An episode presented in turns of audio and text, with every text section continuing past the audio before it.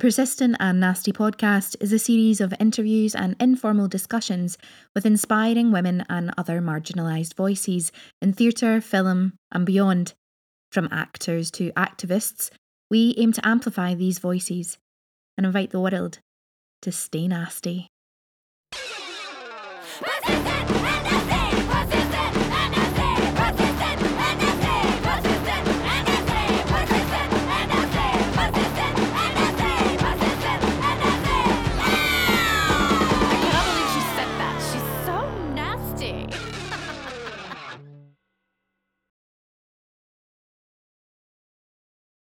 The Persistent and Nasty podcast has teamed up with WeAudition to offer our listeners 25% off monthly subscription. Head over to WeAudition and type in Nasty, all capital letters, 25 at checkout. I have said it before, I will say it again. WeAudition really are the future of casting, and also you can make money while being a member on the site. You can um, be a scene partner for people, and you can help with accents. You can just generally help each other out, and it's a really important thing for us to do, especially during these times, and just a lovely way to have community. Our other offer for our listeners is still with Backstage. Backstage are offering our actors 12 months free subscription. You heard that right, 12 months free. If you follow the link in the description box for casting directors, you can post free castings when you type in persistent and nasty at checkout. Hello, you gorgeous lot, and welcome to another episode of the Persistent and Nasty podcast. Elaine here. How are you all doing? I really hope that you are all starting to enjoy a little bit more familiarity. Let's go for. I hope that you've had the opportunity. Opportunity? Who do I think I am? the opportunity, the opportunity to meet a friend or family in a beer garden or go out to a restaurant um, or just go to the cafe and sit inside. Um, or see a little bit more of your friends in your back gardens. I hope that you are all looking after yourselves still, though. Keep washing those hands, wearing your masks, and being kind to yourself and each other.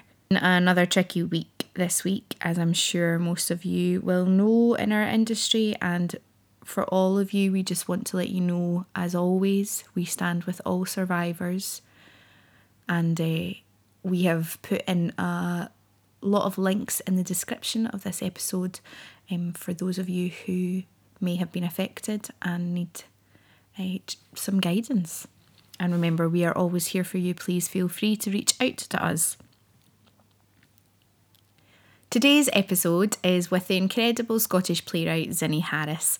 Uh, myself, and Misha have a really great and varied chat. We discuss Zinnie's first short film, A Glimpse. We also talk about what inspired this film and um, just a small trigger warning for people that we do discuss pregnancy loss and um, infertility is mentioned. Um, so it's just to let everyone know. And obviously, with this being Zinnie's story, it's very much from a heteronormative point. Um, but that we would just like to reiterate that always we know that this affects everyone, no matter where you sit on the gender spectrum. So again, please, um, if this is something that could be upsetting for you, we start discussing this round about the kind of 15 uh, minute mark. So if you feel the need to just skip on ahead. We also discuss Zinnie's other work. We discuss a oh, we discuss the the old trope of the tortured artist and how that really needs to go. As always, you can follow us on all social media Twitter at Persistent Nasty, Instagram at Persistent and Nasty, Facebook Persistent and Nasty. Send us a wee email to persistentandnasty at gmail.com. And for those of you wishing to support us, always so much thanks to those of you who already have.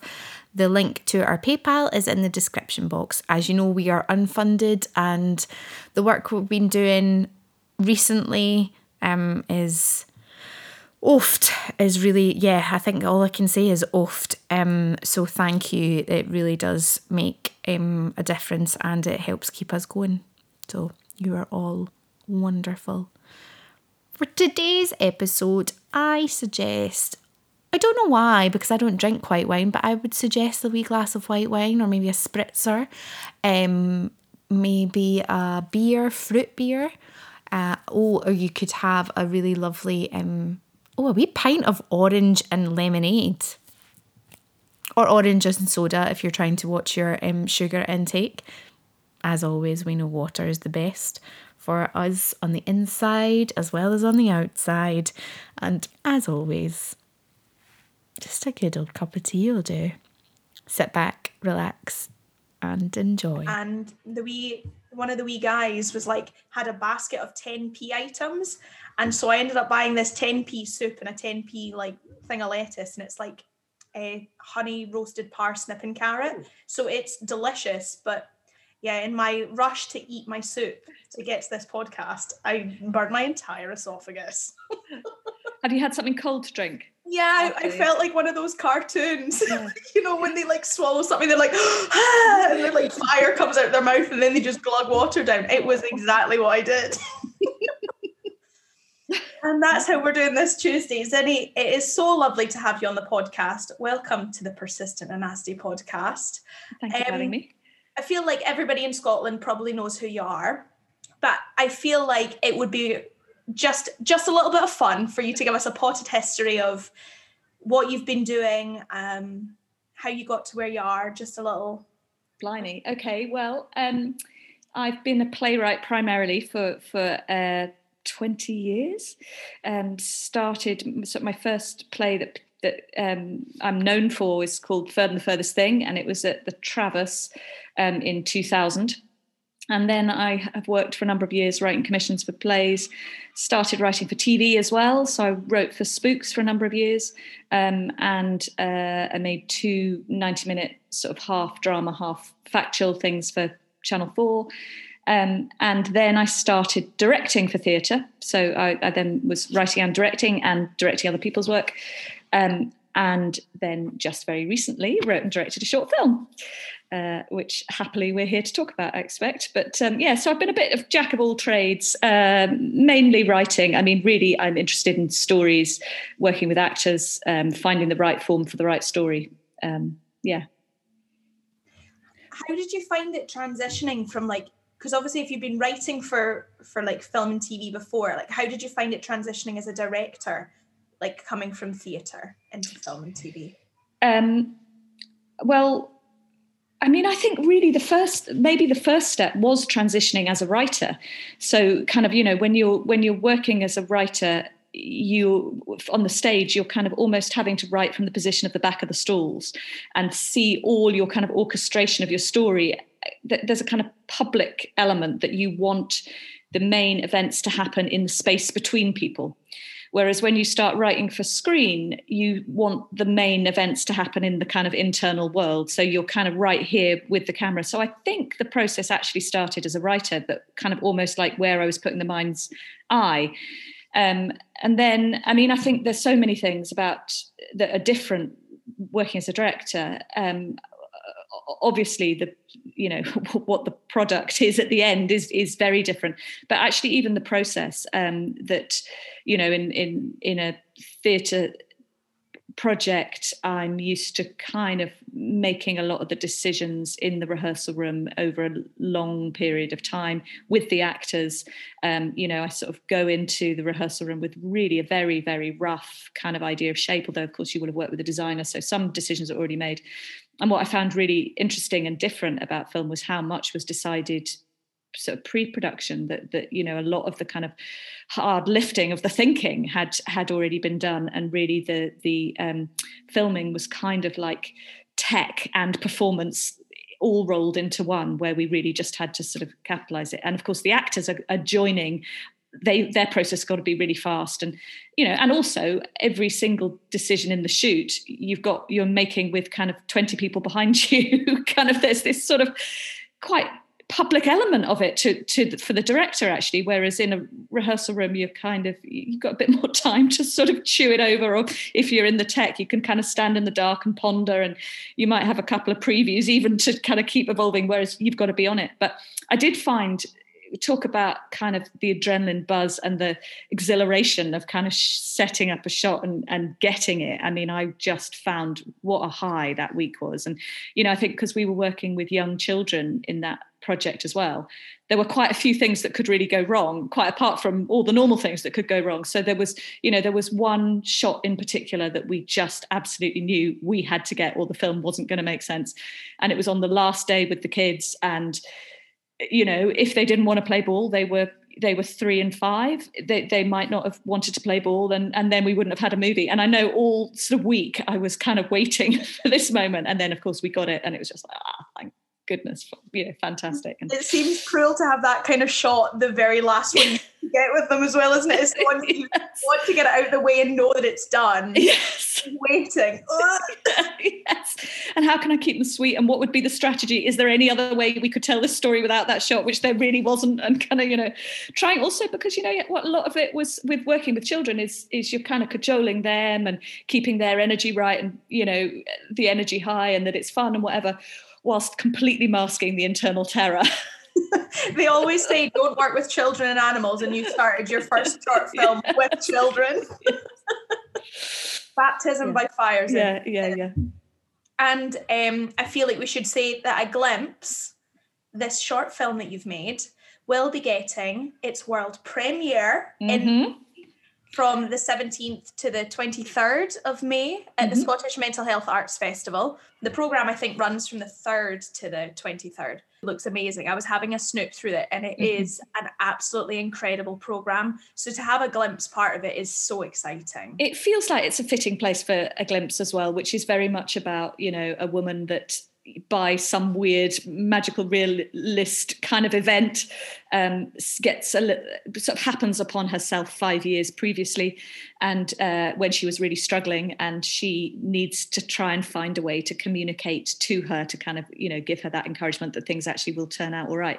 So it kind of it, it's lovely that it's in the, the the mental health festival i think because um, I think that kind of message of what do we do to keep ourselves going? If only we could have a conversation with someone from our past, you know, or even there are times where, you know, we're all really struggling and you sort of hope that there's a future ghost kind of looking back or on the other side of the bridge, kind of saying, you know, I'm here, it, it, it doesn't last forever. And I think, you know, particularly through this pandemic, that that's sort of what we hope for, isn't there? That there's going to be life beyond and and it's going to get better. And those kind of future ghosts are kind of waving a banner saying, you know, keep going one foot in front of another. So so yeah. You, you um you all filmed this just before, didn't you? Yes. Lockdown kind of had, so you I got mean, in just in time. God, well, yeah. Firstly, the filming, yeah, there was kind of like y- there was a bit of a joke. Someone had come back. Our first AD had come back from a skiing holiday and had a bit of, you know, sort of a cold. I think he was actually fine, but you know, it was it was the world. We were in February. There was no such thing as a lockdown, and it was this kind of low rumble. Is it going to be a thing? Nobody having any idea. And then we were doing our post production at Arteus and and watching the news every day as we were all kind of in these kind of you know tiny little kind of enclosed very uh, sort of um I don't know what sealed units looking at the film. And then kind of every day through the edit it was just like oh no this is this is a thing. This is going to sort of and we didn't actually manage to finish the edit process. Um, so we had to finish the last bit of editing remotely which was actually really quite hard work because everything that you know sitting in an edit of course an edit was completely new experience for me but you know you just go bap bap bap bap all those decisions and choices you can see it four different ways in 20 minutes. And then all of a sudden every time you want to try something new it's a we transfer or it's a, a way of getting the files across and having to sit and and so it suddenly took eight times as long and and just the very final bits then were were weeks and weeks whereas we'd probably been only two or three days off finishing um, so that was frustrating. But yeah what a time to do it. And i mean i just feel so incredibly lucky that we slipped in under the wire with the shoot. You know that this easily could have been a film that just didn't get made. So yeah. Yeah, yeah, and just the thought of that is kind of you know when you've been working on something and getting it all together. Just and I'm sure there have been some filmmakers who things are still on pause and yeah. um, productions Yeah. certainly within the theatre as well yeah yeah. um, that are just all Oh, well, the air. I would say, you know, I got away with it with Glimpse, but there's there's lots of projects in theatre that I haven't got away with, and and you know, I've been working on this a musical 101 Dalmatians, and that was cancelled. So we were we were due to go into rehearsal on 31st of March. 20, obviously 24th of March, 23rd of March, it was cancelled, and then it was moved back to this year, and it's and it's had to be moved again. So you know, and we're still sort of waiting for that to be announced. So yeah, I mean, I think that the theatre we're only just now starting. We're behind the the, the film industry in, in terms of being able to kind of get back on our feet, and we're starting now to think about the autumn. Um, whereas a lot of shoots have been happening, haven't they, on TV and Yeah. film? Yeah, it's quite i find it really interesting and obviously it's fantastic that the film industry has managed to kind of like work around and and put so many like covid procedures in place. But it is also like i feel like me and you are similar Zinnie, in the sense that we straddle theatre and film Yeah. and, and so to be watching the theatre industry literally not be able to even move an I inch it's so frustrating because you think there are so many brilliant creative people that could create work within parameters like pandemic parameters Yeah. that would that would still be safe and there are so many ways that you can do that but there has been absolutely no leeway with it Well, we we did a project. I did a project actually at the Lyceum um, just before Christmas. Before you know, we were starting, and and that was really lovely. I mean, my all my film experience from this project really came into the fore because it was a kind of hybrid theatre and film project, and we'd kind of conceived it that we might be able to have a flexible audience. Course, when that wasn't able to happen, then then it was all filmed. So it, it's not that we've been doing nothing. It's just that it doesn't look like theatre in the old way. Um, certainly, you know, in the autumn we were. Of course, it's all kind of gone a bit quieter now. But but yeah, I mean, yeah, and and also there's a big for me. There's a big sort of piece of the place that you go to explore ideas and how we recover and all that kind of stuff. You know, we're not getting those new voices and new plays that I hope we will be. But but also, I mean, you know, we talk. I've got. I'm I'm an associate director at the Lyceum, and we talk a lot about, you know, what we're going to be programming to come out of it, and and what the new plays will be, and the new pieces of work. And I think it's quite hard to know. You know, I think as a writer, you're always trying to write into the time that the piece will be shown and so you're sort of start you have to kind of slightly preempt what the mood's going to be and what the preoccupants are going to be and you know try and use it as a sort of reflection in a way. And it's just really hard to know. We know that there are really big conversations that we need to have about kind of equality and race and you know how we put ourselves back together. But what form they're going to take and what the appetite is are people going to want to be in a mood to laugh or are they going to be in mood, you know. So I think it's going to be interesting to see how the theatre recovers. It definitely is, and I think as well, even just um, just a couple of things that I've started noticing, even like the Donmar are um, being Yeah. a bit more open with um, some of their advertisement for um, a tech and um, not it not being such a closed quote unquote shop and it'll be Yeah. really interesting because obviously the industry's been called out a lot on Yeah. that Yeah, throughout the pandemic. Yeah. Um, and it'll be really interesting to see how that um, takes shape in theatre and particularly theatre in Scotland because um, with all the best intentions in the world, I think everybody can say it is a bit of, you know, there's always it's the same same kind of people that we see you Yeah. on a regular basis. And so there's a really and obviously there's been a couple of things recently that were where there's been shifts. yeah, So it'll be really interesting. I'm kind of excited. yeah, yeah, yeah. I think it's the time, and and also I think what's been good is there's been time to do a bit of reflection. So I think a lot of theatres have been using this time to think, okay, how do we engage freelancers? How do we work? You know, how what what does our programming look like? What does it mean? What what does sort of diversity and, and equality actually mean? You know, and how do we kind of look at what we're doing in the creative learning department all the way up to our stage and whatever? Um, I, I shouldn't think that all the answers will arrive in one go, and I think you know there's there'll be a journey, but I think really important conversations are being had, which is which is a start. but that's what theatre's so good at isn't it like the creative learning departments in theaters like those are they're the ones that just are so good at like reaching out and Yeah. knowing their communities that they're in Yeah, that's their absolute strength that's Yeah. why is such a like people place so it yeah. I, i'm really hopeful as well I'm, I'm excited for it and i'm excited to see what comes from it because it can only be can only be better. better. Yeah, exactly, exactly. We need to take all the positives we can get from this pandemic. I'm like grabbing at them. Anything I see, I'm like, give me, uh, give me the positives. Um, I wanted to ask a little bit about Glimpse, obviously without you uh, giving me any spoilers or anything, because Okay. we wanted to see it. Um, um, so the story is based around uh, a mother. Yeah. Mother, yeah, yeah, mother with um, two small kids um, in a in a uh, with a partner, and they're kind of living their life. And she uh, takes uh, a bag up to the attic, and when she's um, in the attic, she finds a hatch. And uh, she's curious about it because actually there's something a bit odd about the attic and there's something a bit odd about the hatch. And she looks through it and she sees herself um, in a in a time when she was longing for children, wasn't able to have them, and and um, she comes back to her life, and she's sort of so fulfilled as a mum, and and the kids are all over her, or whatever, and she kind of knows the misery she'd been in, um, and she just wishes she could be that, you know, as I was saying a minute ago, that kind of future ghost, kind of waving the banner, and and there's kind of um, no way to communicate. So this is quite comes from sort of quite a personal place in a way. I was uh, had a sort of experience when I was in my uh, sort of late twenties. I was um, doing a project at the RSC, and I was um, staying in a bed and breakfast. They put me up in a bed and breakfast, and I happened to be. Um, 13 weeks pregnant and and I was you know happy about the pregnancy for my first pregnancy everything was fine and during the week that I was there I unfortunately had a miscarriage and or started a miscarriage and had to go back to the so I rang you know saw the G saw a local GP had to go back to the bed and breakfast room and I rang my husband and said you know I've started bleeding can you come down and get me from Edinburgh so he got in the car and drove but I had this really sort of sad day waiting for him. It was kind of eight hour drive till he arrived. And actually, we then stayed that night.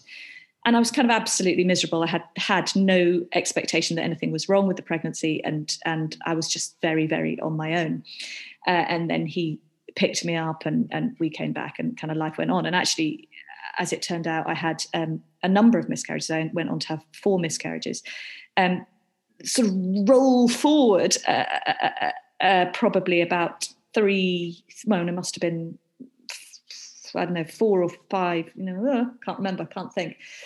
What would that be? Maybe four years, um, three or four years, when I'd, by then, I'd had um, my eldest, um, Malachi, and he was about two, and I had another baby, Jasper and we were back at the RSC. I was working on the play that I'd started writing all that time ago, and the and I was directing the show for the RSC. So I mean, it was God a hell of a thing. I had a nine week old baby first day of rehearsals and a and a toddler. But anyway, there we go.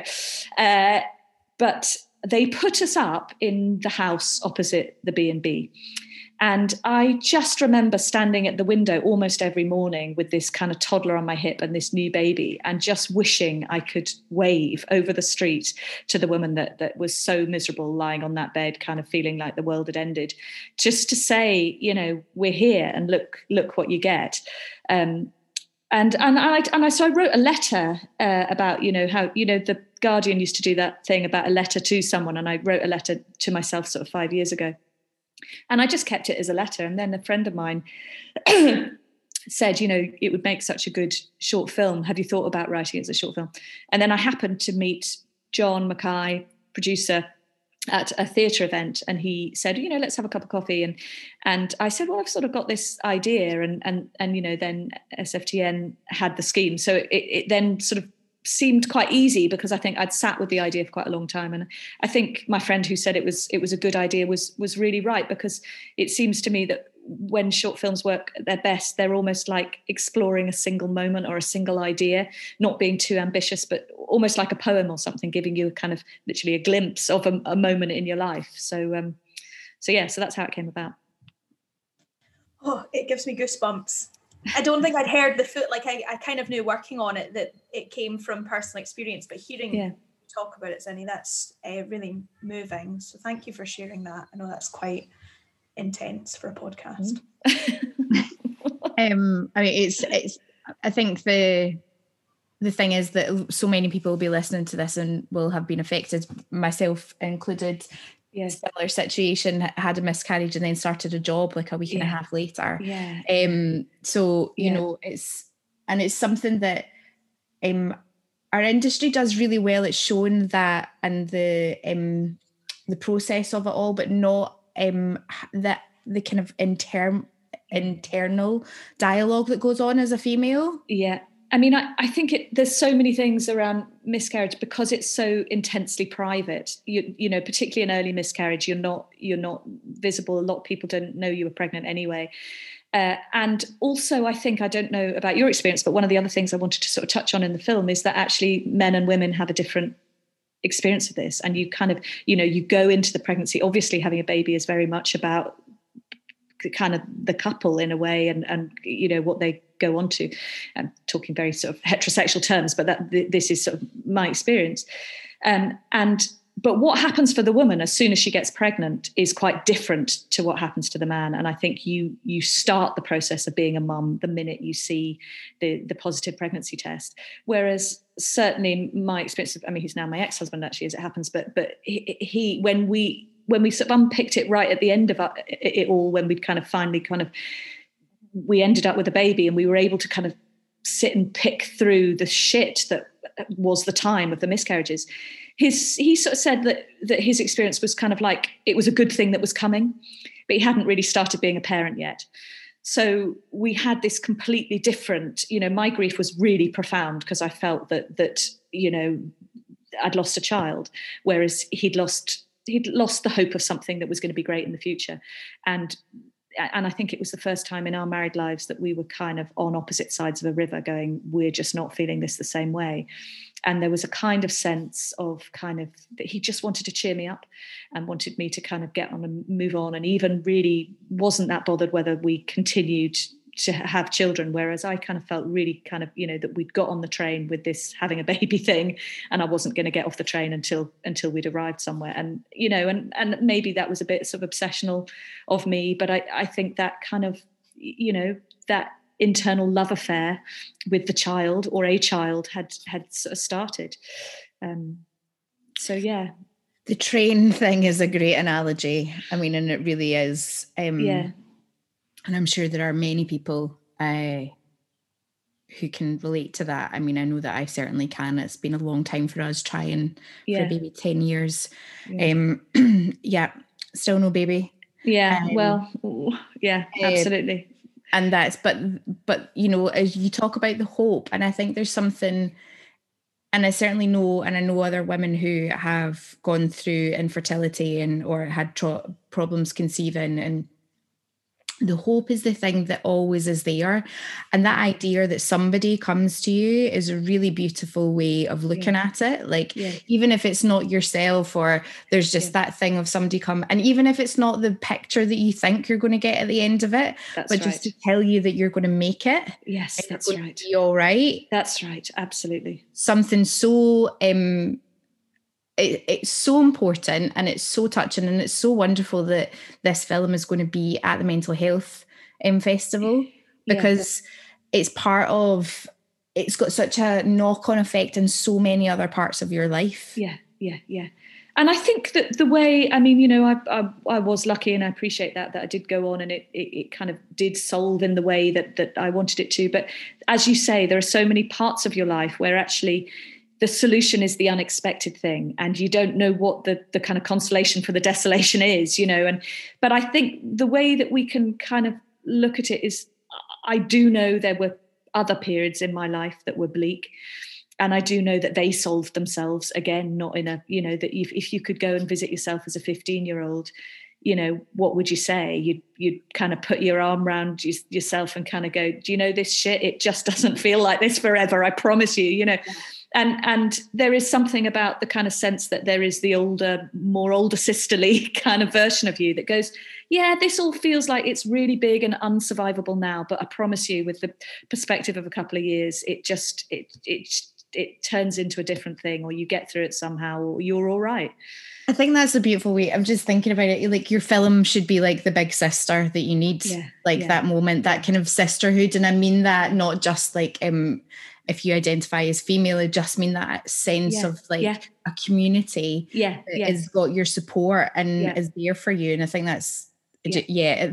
it's really exciting that it's being um, shown and it's being discussed because it will make people have conversations and you know somebody might see the film who's had a miscarriage or multiple miscarriages and maybe hasn't spoken to that many people about it and then feel that they can yeah and there is something like you say this kind of secrecy about it um we talked with uh, Kirstin Innes about this as well because um, oh, yeah. uh, she's had a IVF and miscarriages, and we talked about that in the podcast with her, and we just kind of said this thing that society's kind of almost made women feel this shame about it. Yeah. Yeah. And we need to demystify that. So things yeah. like a glimpse. Yeah. Are, are a step in the right direction. Yeah. And I think also the way that we see kind of pregnancy and loss in or a lot of the films or the sort of media is a, a, kind of often a slightly male view or it's a bit romanticized or it's a bit you know and and this kind of yucky bits that we don't see and you know and it's just kind of like so it, it's turned into a slightly mystified thing that we push to one side as sort of, that's slightly uh, women'sy and and therefore not relevant or what you know and i suppose i wanted to bust that a bit with with the film as well and kind of go actually this is really central for to a lot of people's experience and and it's time that we we looked at it we talked about it. I mean certainly that was my experience at the, at the time is you know a lot of people really didn't want to go there with me. Um, and uh, you know i think with any like with any sort of period of kind of tr- that's traumatic in your life it, it it divides people doesn't it? You know there's the people that are, are on the journey with you and then there's the sort of people that that, that sort of back away um, yeah I think what I really liked about it is, and it's going back a bit, but it is the like the balanced portrayal of that relationship. We've got it's Kirsty Stewart and Jordan Young starring in it together mm-hmm.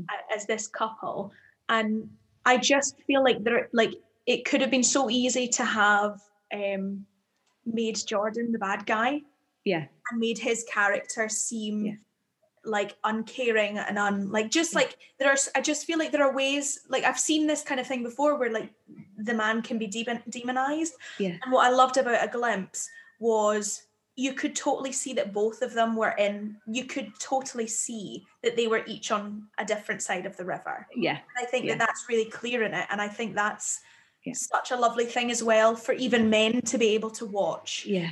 and something that they may otherwise have absolutely no clue about and yeah. not be able to understand yeah. personally that emotional yeah. journey but to be able to see jordan's character dealing with it in in such a sensitive way like although confused and although angry and although upset like in different ways throughout yeah. you can still see that they're both really just trying to muddle through yes yes i think that's right and there's a there's a bit in the sort of present story where he says you've gone somewhere kate and i don't know how to reach you. And and almost that line kind of tells you that actually normally they're connected you know that he's noticing that she's she's gone.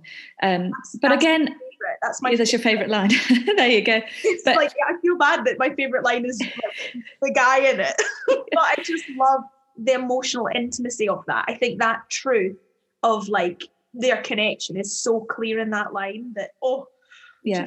bumps love it yeah. But i think also that is you know as you say something that i wanted to dramatize is i think men feel spare. Men don't know how to support. It is very much um, you know because it's so physical having a, a, either a pregnancy or or pregnancy loss you know they are one step removed. They can see partner in pain or grief or whatever but but it, it's hard for them to access and and and articulate or ask what that you know and and sometimes men are find it not all men but a lot of men find it difficult to kind of go there emotionally and and and that's a strain too. So you know I, and i think it's why i'm interested in in kind of using the the, the sort of uh, kind of domestic as a way to sort of explore how we communicate what what our kind of ability to be alongside each other is. Um, and yeah it's quite interesting kind of fulcrum to kind of explore those relationships i suppose yeah.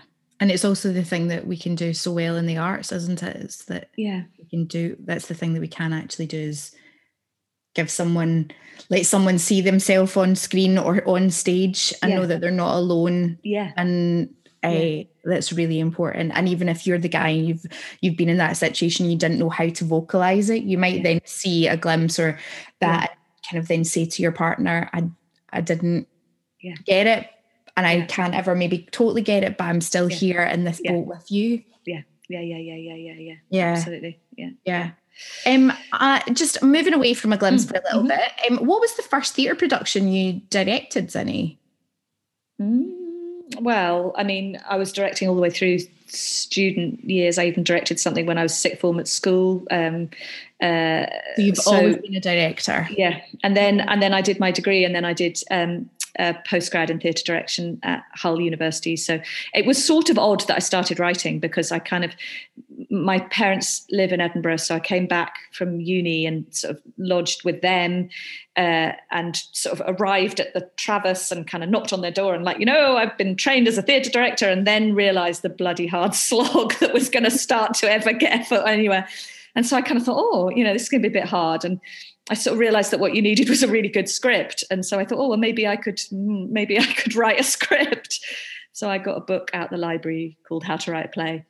And I wrote a play and I sent it to the Trav and they gave it a reading. And then I directed that uh, for um, uh, what used to be this festival called FebFest. And it went then to the Fringe.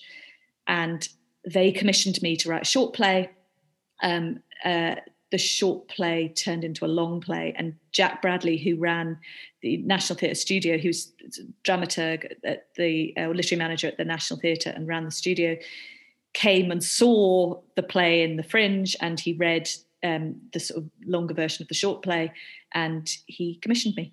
Um, aged 25, I got commissioned from the National Theatre Studio. So I sort of, and he rang me. I remember the phone call. He said, "I'm going to commission you."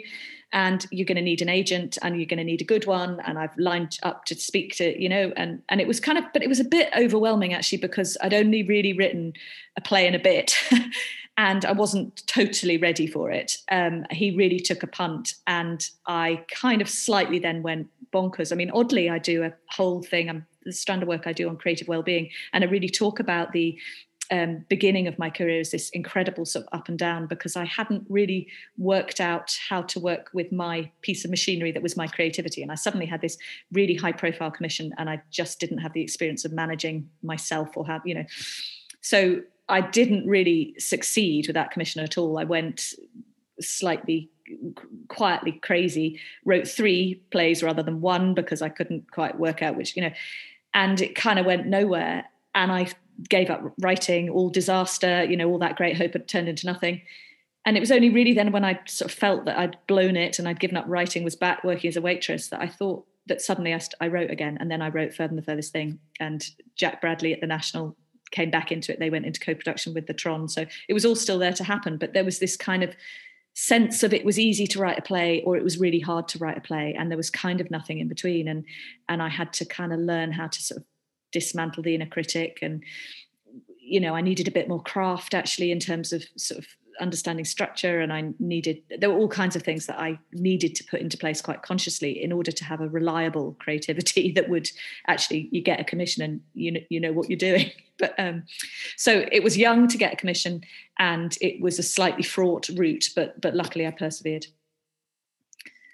I think that's really important for people to hear that though, like that kind of, you know, because pr- there's that thing of, oh, that's the dream, National Theatre 25. i know Yeah. But actually, the reality of how that yeah then impacts you as a Yeah. human.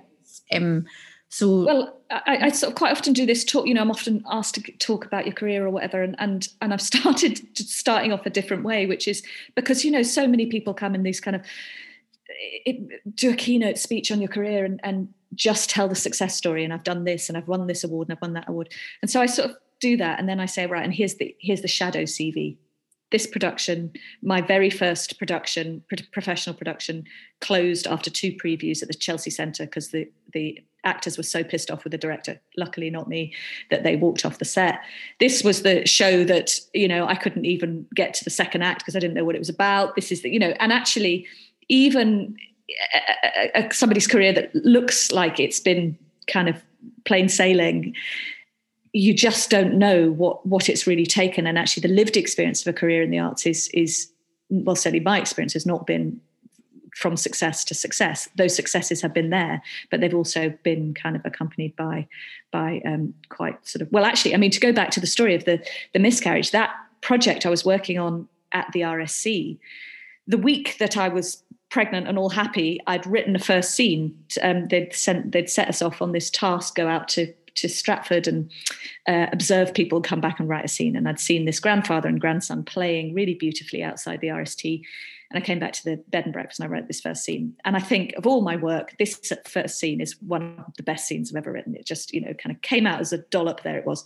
Then, of course, I had the miscarriage, went home, all the all the palaver. Um, but the RSC loved the first scene, so they commissioned me to write that play, and um, I became their writer in residence. So in a way, I was kind of on this career high whilst internally kind of falling apart, and I had to write the rest of that play. And I just went on for years and years, and I couldn't somehow get it back into the slipstream of where I'd been when I'd been 13 weeks pregnant, pre miscarriage, writing that scene about the grandfather and, and grandson. And it went on two or three years, so long that the the literary manager changed at the RSC, and you know it was kind of slightly awkward. I had to keep dodging the old one when they were at events because I just felt so awful. I'd tried to write. It wasn't that I wasn't trying. I was trying to write this play, but it was just terrible and oh god went on and on. Eventually i had malachy and i remember i had malachy sort of sitting on my knee and the new literary manager rang. Malachy was eight months. New literary manager rang and said you know we still love that first scene but we feel you're under pressure so we're just going to say take the pressure off you. You can write us a play anytime in the next five years and we'll be happy. And i heard myself say just give me another fortnight and he said, okay, we'll give you another fortnight. And I put the phone down. I thought, what the hell was that? And then I took Malachy, he was at a childminder's. I took him, that was Monday morning. And the play tumbled out by Tuesday lunchtime. That was it. And it was midwinter, you know, and there it was ready to be written. Of course, when I now look at midwinter, it is this play about the child's position in the hearth. It was all about that little boy with the grandson. And and it was almost like my creativity couldn't go there because it was kind of too painful while I was in that that painful place. But with Malachy on my knee, it's some sense of resolution, and the, the play kind of you know appeared. So I'm a sort of great believer in actually you know that it's happening within the, the the but what you have to learn to do as a creative artist is is find a way to kind of tune in to to what's going on and and kind of give your spell your, you know we we write from the emotional center. That's that's the place we do it. And if it's difficult if the if you there's trouble in the emotional center then it's hard to write. So you need to kind of find ways ways around that. It's almost like you need to let it go to let it come back well maybe. I mean and i think you know for a lot of people the the big thing is the the kind of inner critic that says you're going to fail you know why try? all that kind of stuff. And one of the things i i work with you know i do a bit of mentoring with people with their creativity and i work with my students. But one of the things is sort of identifying where the voice that's saying you can't is coming from. And you know is that does that have some vestige in a teacher when you're at primary school or is that whose whose voice are you hearing there? And some people say the best way around that is to kind of um, turn down the dial so that you're not hearing it as loudly. And and that is that can be very effective. What i've always found is sort of almost the opposite way which is to replace it. So for every time you hear a voice that says you can't you actually think about the people in your life that are telling you that you can. And you you have more of them in your life. And you know i think we can as artists we can be a great community to each other. We can you can have those people in your life that say of course you can do it and are waving the banner for you. And i mean it's sort of like the the the, the older you isn't it kind of coming back. And so who is it that's that's sort of good soil for you? And and find a, a way to be in the in the kind of good soil. But yeah, that's a sort of snapshot of my mentoring work. I think thank you for that, Zinnie, because I actually think it's so important that people hear that because there's this myth, isn't there? Like, you know, the tortured artist and yeah, got to be so tortured to be able to create yeah. your best work. And yeah. well, you've just shown that yeah. when you were content with Malachy yes, on your lap, that's right. Just, it all just poured out of you. That's right. And that's I think, right. yeah, I just want to say thanks for that because I think that's something that I think this it's kind of bred within the industry, isn't it? And not just within the industry, it's everywhere. It's like, oh, you need to be the tortured artist to make amazing work when mm. actually no. No. Or even you have to be the asshole.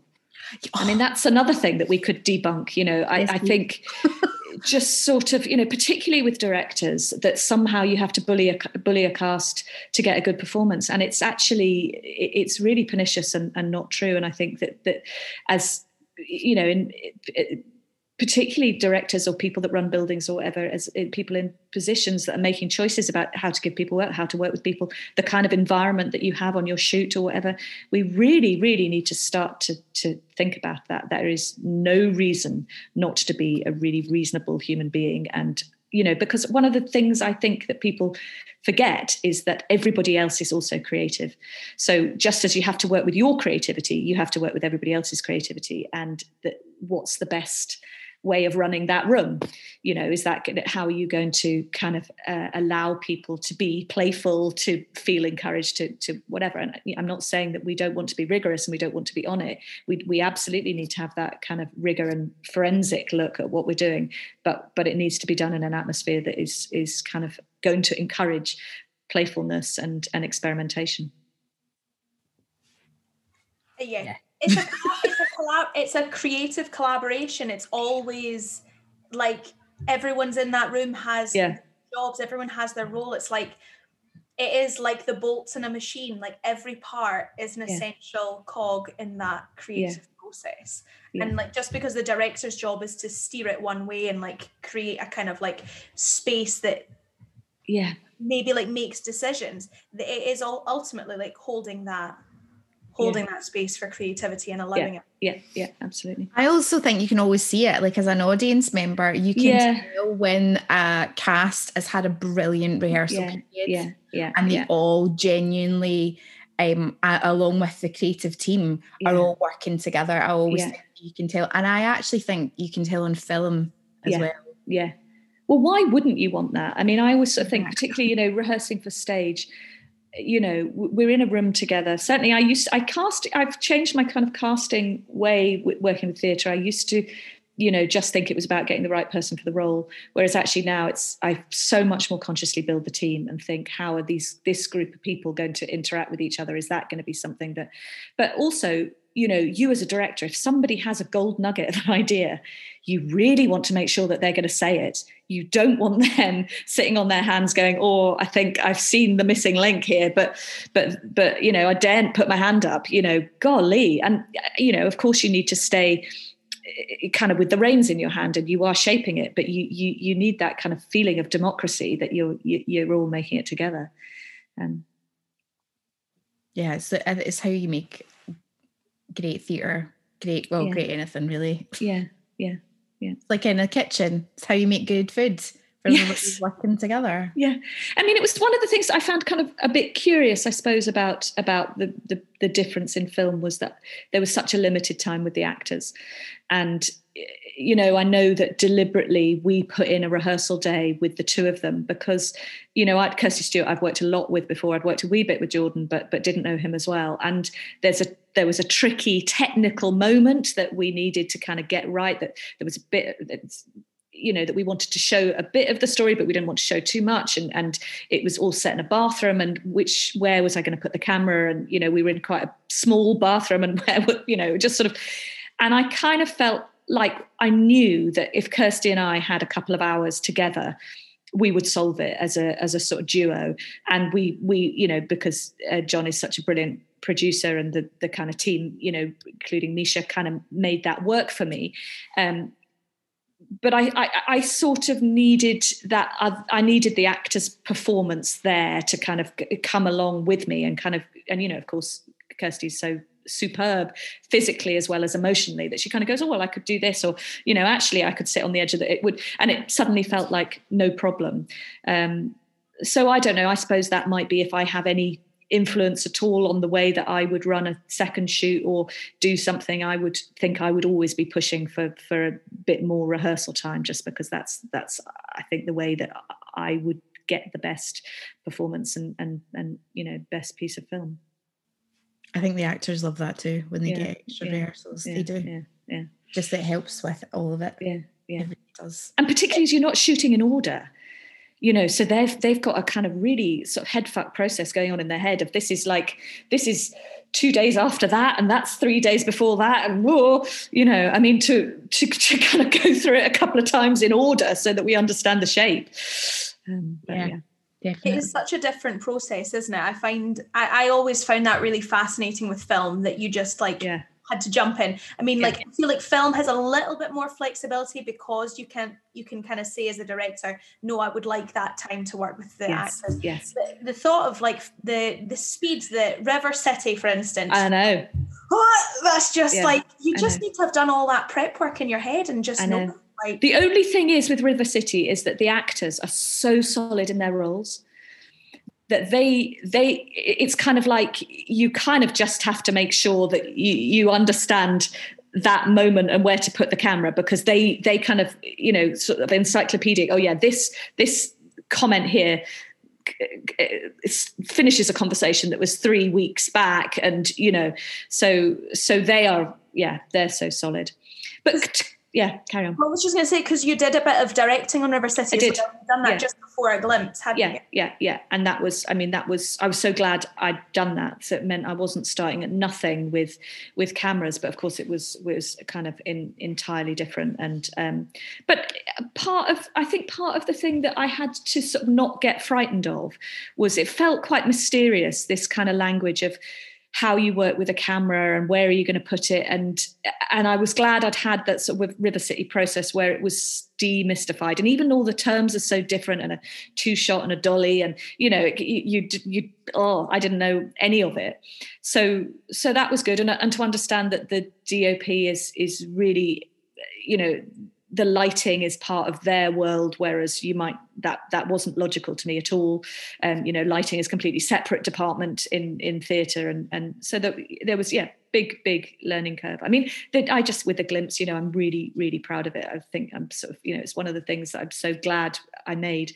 But now i also think i would do it differently. And yeah i suppose that is the the role of a first short you know I, what amazed me in the edit was the number of times that we were using little shots that weren't was well after I'd said cut, you know, that we just happened to have a little bit more of either Kirsty or Jordan sitting there with a particular expression on the face, and it's like, oh, we'll grab that. And and you know, I remember John Mackay saying to me, you know, be a little bit experimental, you know, get your take as you want it, and then do a wacky one and I didn't don't think I actually really internalized that and, and heard it. But now I understand what he means that you do want what you think you want, but you're also going to be reaching for those those other things, and you might be a bit short of of things to kind of piece the story together. And you you know you might kind of look back and go, actually, we've only got storytelling. We haven't got any moments. You know, there's something about the momentum and the rhythm of the the piece that you you might want moments where you just hang with the characters and just have a pause or you know and and quite often those other moments you, you you might be looking for. But i also misha i don't think we could not talk about the doubling. Because you were in it. You were sitting around the, t- the table. Everybody was piled around my sort of kitchen table and we were talking about you know because we had two of the of the character of Kate, played by Kirsty, the older and the younger, and she's visiting herself. And Kirsty has this kind of very wonderful, curly, sort of slightly reddy hair. And we were getting these wigs and we were talking about actresses and whatever. And then I can't remember how or whose idea it was. Maybe it was your idea. And there was a kind of moment where we all looked at you and we just kind of went, huh, hang on a minute. She's the right height. She's got the right color hair. I'm sure we could put a bit of frizz in that. And maybe we had the perfect solution sort of sitting in front of us. And it was just brilliant. Also, that because you knew the film so well and you'd been on it right from the beginning, that you were able to kind of slot in and know exactly what was needed. But It how was- was it for you? it was hilarious. I think it was that kind of thing where I think we were like going through the wigs and actors, and you went, and the hair color kind of like Misha's, and then we all went, Oh, and I was like, well, I am an actor, so you know. it's no, actually, I don't know if I, I, I don't know if I said this to you actually because it, it was all like so intense shooting, but it was harder than I imagined it was going to be. really? Yeah. because I and I, I I've realized this more like just processing myself like cause I've got this kind of dual career of like I've got an acting career and then I've got my producing career and I, and it's quite interesting because I think that those two don't often get seen together. You quite often see actors, writers, and actors and directors, but actors and producers Yeah. feel separate. Yeah. And so for me, being in that kind of production role, like organizing things, like being there to help people on Yeah. set and like just being a kind of useful body, but also having like things to organize, Yeah. but then having to step into like a very different space as Misha as an actor. although body doubling is again different from acting, which was an interesting kind of concept. Yes. Yes. So it was Yes, you are being sort of back of shoulders and head, aren't you, most of the time? And anytime we glimpsed around and saw your face, it's like, no, we can't use Get that. It's just Get so- it's such a bizarre it was it was a really like I actually think like I had a little cry one day on set because I was so overwhelmed. Because I was like I'm doing too many things. And Claire uh, Claire and Maggie the costume women had put me like just they just tucked me in a room and they were like just take a breath. And I was like Yeah. okay. And it is just because it's so it's so separate and so different and and Yeah. exactly that like you're kind of like being moved about and you're doing things but you're like still thinking as an actor. Like trying to remember exactly what Kirsty had done to like Yeah. never- Yes, yes, yes. I mean, you know, we said I didn't work with with animals, but I and I did work with children. I think to work with children and that doubling sequence in your first film, I had kind of no idea what I was, what I was, you know, having to sort of setting myself to achieve. Um, Then you had to finish the edit online. yeah, and then I had to finish the edit online. I mean, Yeah, yeah, Misha yeah, said yeah. it at the start, a proper Yeah. baptism of fire. Yeah, and- yeah, I think I think it was. I'm kind of ready to make another one now in kind of calmer circumstances. I was going to ask you that. I was going to say, so are you? Oh my God. Absolutely. Well, I don't know. I mean, uh, yeah, I've just put in a thing for a to write a feature script, which would be wonderful if we got funding for that. But I think in the meantime, I would also like to make another short. I mean, I think I I felt like I learnt so much, and I kind of want to have the chance to sort of capitalize on that Mm. learning because um, you know I think it's in many ways we got away with it. And we did use those bits, you know, that were kind of dotted around, and we kind of cobbled it together. And I'm really proud of it. But but how I would approach it is, is I think, quite maybe quite different. I mean, you, I, I now kind of understand what the the levers are that you can pull and you can push, and you know, I want to have a, a go at playing with them a bit more, I suppose. Um, Yeah.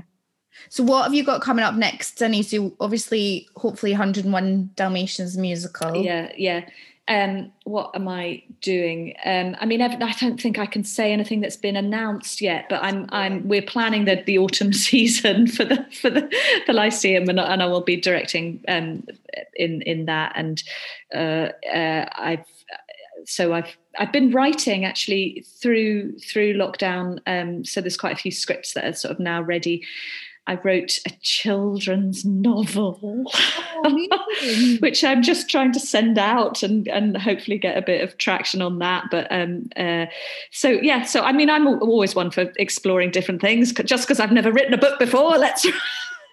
Why not? but theatres are quiet. What am I going to do? I'm going to twiddle my thumbs. But so yeah, so I'm always busy. I'm I'm uh, a little bit kind of manic that way, but but I like to be busy. Yeah. Oh, great. Brilliant. So much to look forward to from Zinnie Harris. Mhm. Um, we've- Books, your films, your yes. shows. Yeah, I'm about to probably about to fall on my bum with some of these, but you never know. You try, you try. workshops as well. We'll um, put all the Yeah. links to everything that you're up to because I Yeah. know that your creative workshops. Have you got any more lined up, or Um, sorry with with workshops, nothing. Um, so I've sort of started a piece of work with. it. I did a, a creative wellbeing um, talk online, and I'm and I'm sort of seeing how that will go. I'm, um taking. I'm starting a pilot project of of mentoring some people, and I'm thinking that that's going to turn into group work. I'm just doing a bit of training on how to run groups of, of working with wellness. Um, so so that's a kind of little sort of side burner. Um, uh, but but really writing and directing, I think, will be be my main sort of focus over the next year. But people can find you on Twitter. um, Yeah, What's yeah, your, What's your handle for Twitter? Just in EH. Zinnie H, love it. We'll stick it in the uh, description. I H. always, I always point down as well, as if we're like on some YouTube channel, and we'll put the descri- the Ring that bell, Misha. Ring that bell. and uh, the links are here, here, and here. So just to recap, um, a glimpse will be on at the Mental Health Festival. Dates are this it'll be screening from the 17th to the 23rd of May and there's also a Q&A with Zinnie on the Saturday the 22nd of May at 2 p.m. so you can book that on Eventbrite as well we'll put those links in the description box below they will be in the description. Fantastic. Just before we finish, Zinnie, Yeah. we like to ask our guests what the phrase persistent and nasty means to you. Oh. Persistent and nasty. Well, I mean, I think, you know, some of the things that we've talked about in terms of persistence, isn't it? You know, keeping at it, never giving up. I think that so much of a career in the arts is about being persistent, not going away. But combined with nasty, it's it's not not sitting back, you know, saying the difficult stuff, um, not not being polite. Um, uh, let's you know, I think all of kind of art and humanity is about looking at the the the the, the difficult hard things to look at the unpleasant places. You know what does it mean to be a human? Um, and some of that is is is we have to be quite unflinching. So um, i think it's a really it's a really good combination of things persistent and nasty. Yeah. We try we try Are you two related to each other? No. we look so alike. I know it's so funny. We think it as well. I think amazing. Yeah. yeah. I was like, they've got to be sisters. Yeah, amazing. Did how do you did you meet? Did you think, my God, we're twins? I actually taught Misha. I uh, taught her at youth theatre. Wow and then and did you think well that's clearly my relative sitting there. I better go and say hi. Like, the first time i was like oh she, she kind of looks like me when i was younger but yeah. And then and but the older she's getting the more she's getting, it's getting more going into my lane. Also we both have red hair at the moment yeah, so you know that's yeah. probably helped but you sound alike as well. I mean you, you, there's there's more than a mannerism. I mean there is really something going on here. Those of you that can't see this it's a pity. You should you should look them up we're, we're. Oh, that's great. I'll take a couple of years off my age. You can add a couple of years. That's balance out. Balance out. It'll be fabulous. well, thank you so much, Zinnie. It's been no so problem. to have you on the podcast and to be able to chat to you. And thank you for sharing everything. No, thanks for having me. Great. Absolute treat. And thank you, lovely listeners, for joining us on this wonderful episode. And until next time, stay nasty. Stay nasty.